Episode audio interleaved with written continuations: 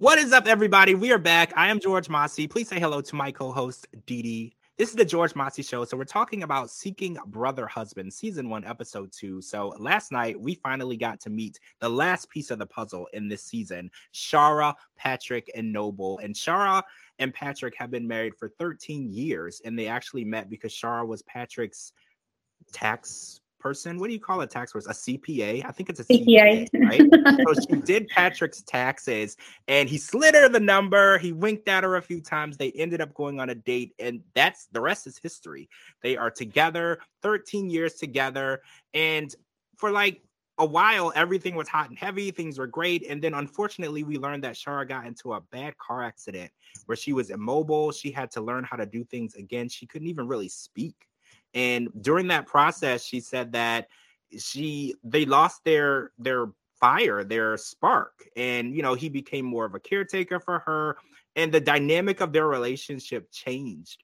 And instead of them moving forward apart, they decided that the best thing for them to do was to bring in another partner, which is an interesting resolution, right? Because it's like she said they were in a sexless marriage for almost 10 years, and in order for them to fix that instead of going their separate ways, because she said the idea of her divorcing Patrick made her sick to her stomach. She said that she would never leave him, no matter if it was physical or not in their relationship. The love and the connection and the strength of that foundation was just too much for her to walk away from, which I kind of understand when you really, really love someone.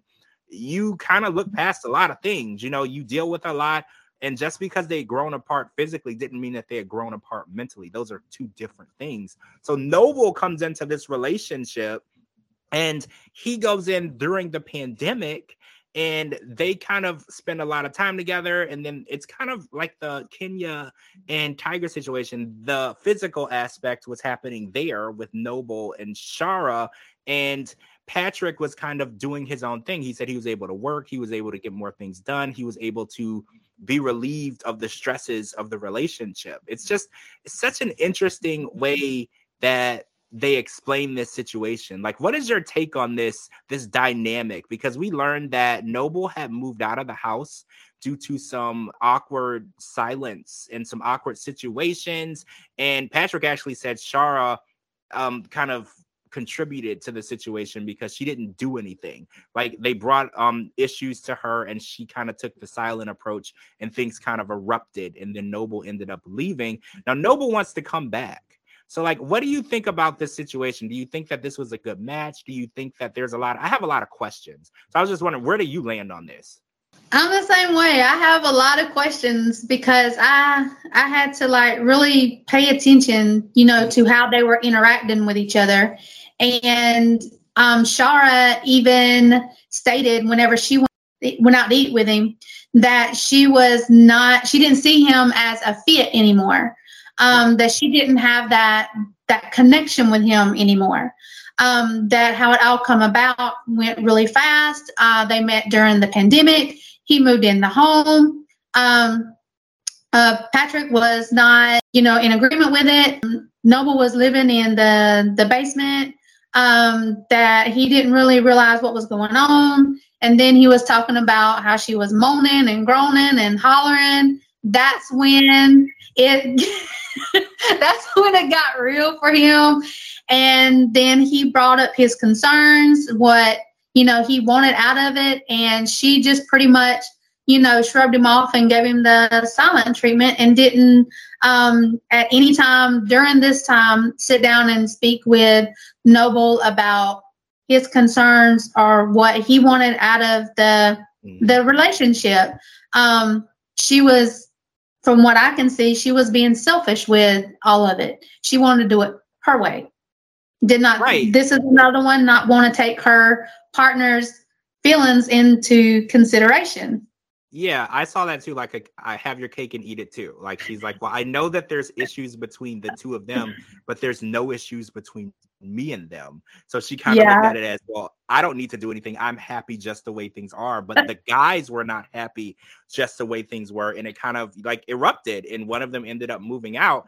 But it actually seemed to work out in Shara's favor because at that meeting, like you said, she sees um Noble as a as a fling situation, not a ring situation. And exactly.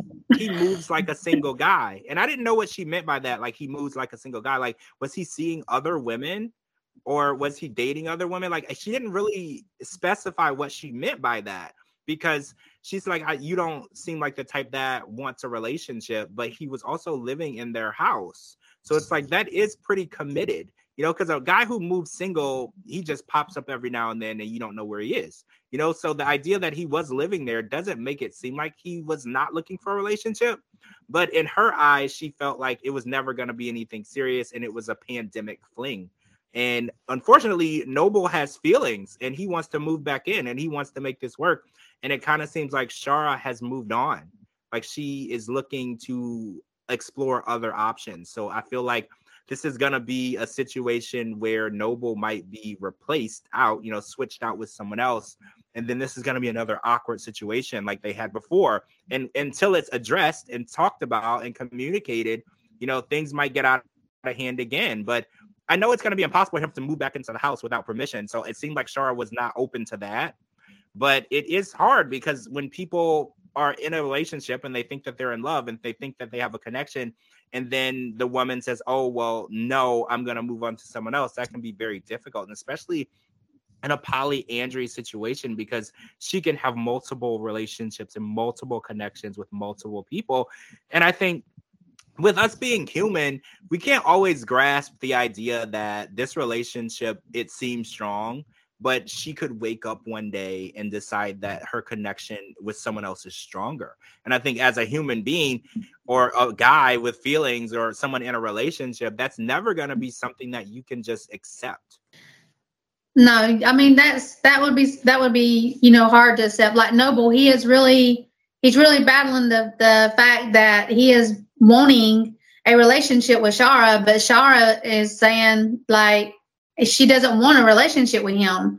Um, she just seen him as a fling, and not only that, she, her, and Patrick both stated that whenever Noble lived in the home with them, um, he didn't do any chores, and that was another issue that Patrick and Shara had against him.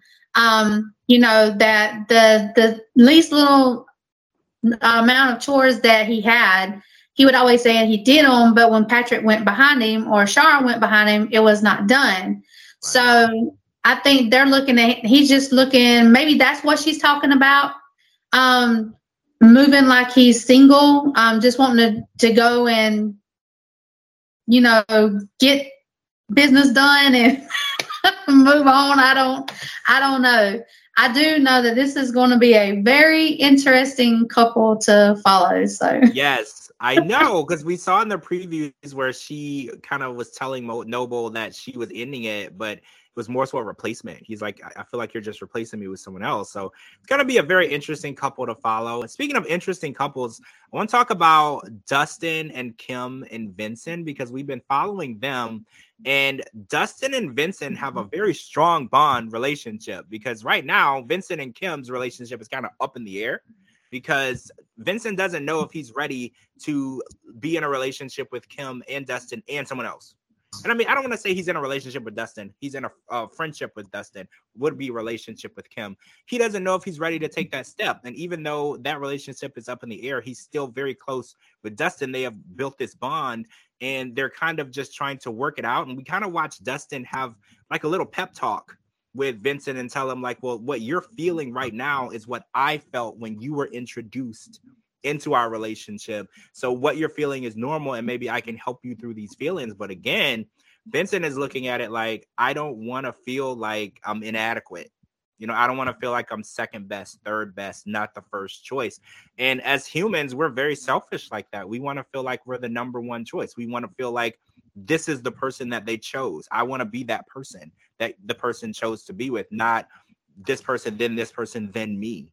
And I feel like if he can't overcome those emotions, and especially the fact that he was in those two failed um relationships where and that's exactly how he felt he felt inadequate he felt like he wasn't the number one choice so i don't know if this polyandry situation is going to work for him based on his history in dating because he has emotional damage from feeling like he wasn't the only person for the woman that he was with. And that's a void that he has to fill. And sharing a woman is not something that anybody can do. You know, I don't I don't want to say no one can because there are people on the show who seem to be doing fine. But I don't know. Like and put me in their shoes. I just don't know if I could do it. I feel like I'm strong mentally, but I'm not that strong.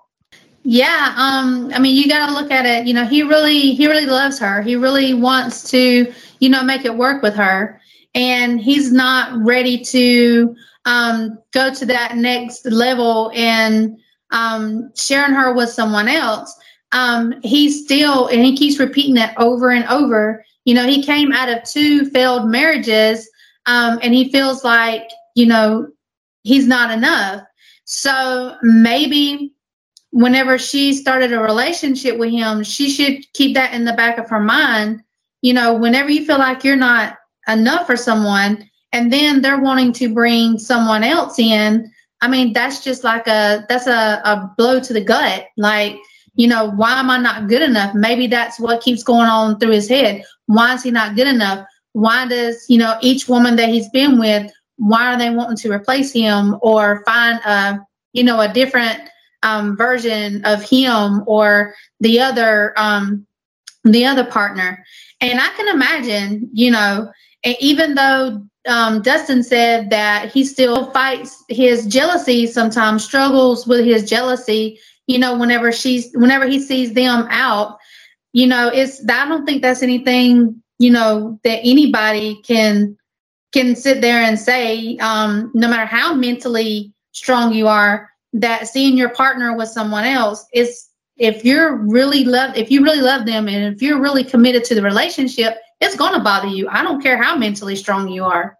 I think that a lot of people say oh monogamy is not normal it's not natural but neither is polyamory and polyandry like to human nature. I don't think any of it is normal. I think that we have uncontrollable emotions and feelings and men and women can be territorial you know it doesn't matter the gender it's like when you have something and you love it and you care about it and it, it, you feel like it belongs to you even though it doesn't no one belongs to anyone but when you see that it's a threat that it could be taken away from you you kind of go into this territorial defensive place and it's like an emotion that we we don't really know how to get a hold on like no one really can get a hold on it we just know it's there and we try to control it so i think this relationship especially with um Vincent in this polyandry situation, it's a battle. It's an inner battle for him. Like he's fighting an inner battle with himself because he loves Kim. He gets along so well with Dustin. This is a good situation for him to be in, but the inner battle that he's fighting might be too great to make this last long term.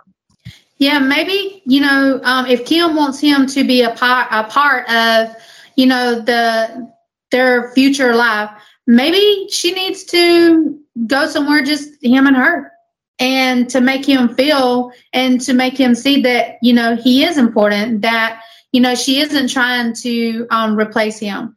That would probably be you know something she could do to to help him be able to um, accept and be okay with adding another partner. Because when people are they they're fighting with their inner emotions especially mentally you know they have to be reassured constantly yeah. you know? And maybe that's that's something that's that she has lacked on on her side.